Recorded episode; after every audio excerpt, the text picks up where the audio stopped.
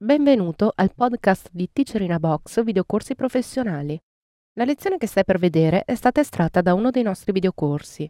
Se ti piace questa lezione e vuoi acquistare il videocorso completo, dai un'occhiata alla fine di questo video per scoprire come risparmiare.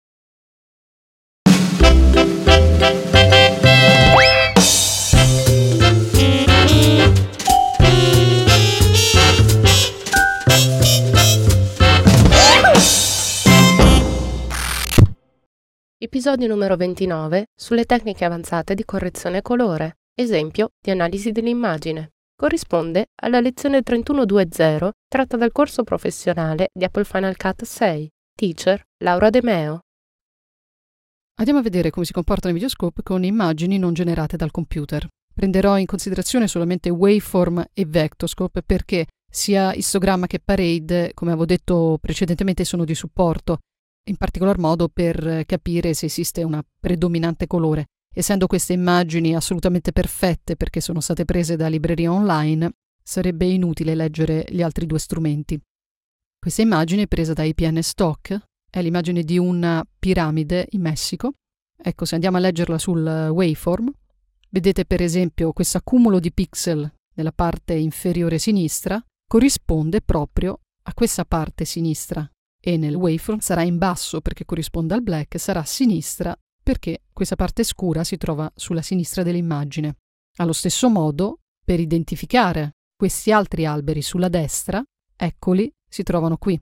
Quindi nella parte inferiore avremo le parti scure che si avvicinano sempre di più al nero e sulla sinistra se nell'immagine si trova a sinistra. Questo è, lo ripeto, è un importante concetto, capire la localizzazione dei pixel perché ci facilita ad una lettura veloce dell'immagine. Questa parte di pixel, cioè tra il 10 e il 60%, corrisponde al prato e alla piramide stessa, mentre la parte superiore, cioè dal 70-80% fino al 100%, ovviamente saranno le nuvole. Andiamo avanti, questo è un faro preso dalla libreria fotonica. Mentre l'immagine precedente aveva un buon contrasto, avevamo pixel su tutto il range cioè dal white al black. In questa immagine invece ci concentriamo tra un 30% e un 75%. È sicuramente un'immagine a basso contrasto. Avere un'immagine simile non vuol dire che è scorretta, vuol dire solamente voler dare un tono più pacato. Andando avanti, questa immagine presa dalla libreria Masterfile, ecco qui è ancora più evidente, questa è l'immagine grafica del faro stesso, infatti si trova esattamente sulla destra, questo punto bianco corrisponderà alla luce stessa del faro, cioè a questo punto qui, mentre tutta la parte inferiore ovviamente è occupata dagli alberi e da questa parte qui.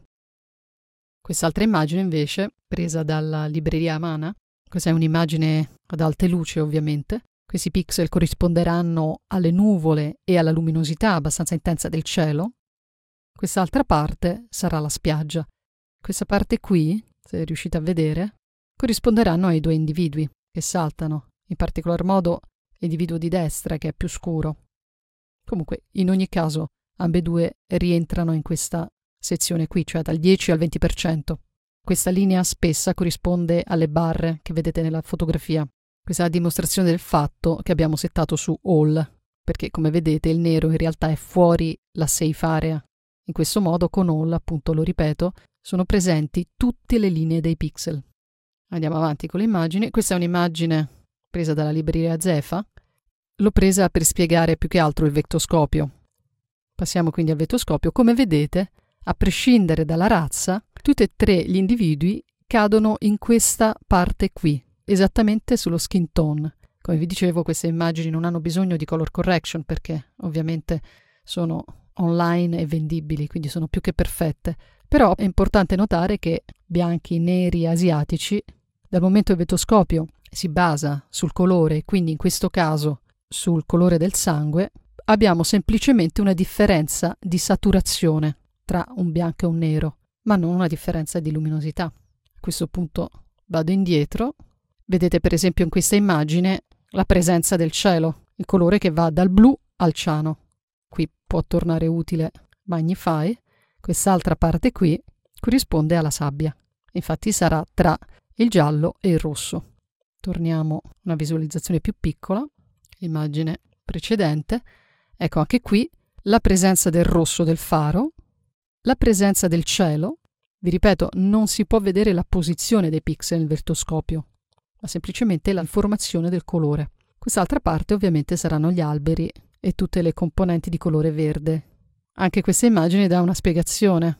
Per esempio, è poco satura, è quasi monocromatica, infatti è quasi tutta concentrata in questa parte qui. Anche in questo caso, vedete, arriva a un poco più del 20%. L'immagine successiva, la prima ed ultima, vediamo il cielo e il prato. Ti è piaciuta questa lezione e vuoi acquistare il videocorso completo? Allora approfitta di questo codice sconto, ti consentirà di risparmiare acquistandolo direttamente dal nostro sito. Per istruzioni su come utilizzarlo, vai sempre sul nostro sito alla voce aiuto.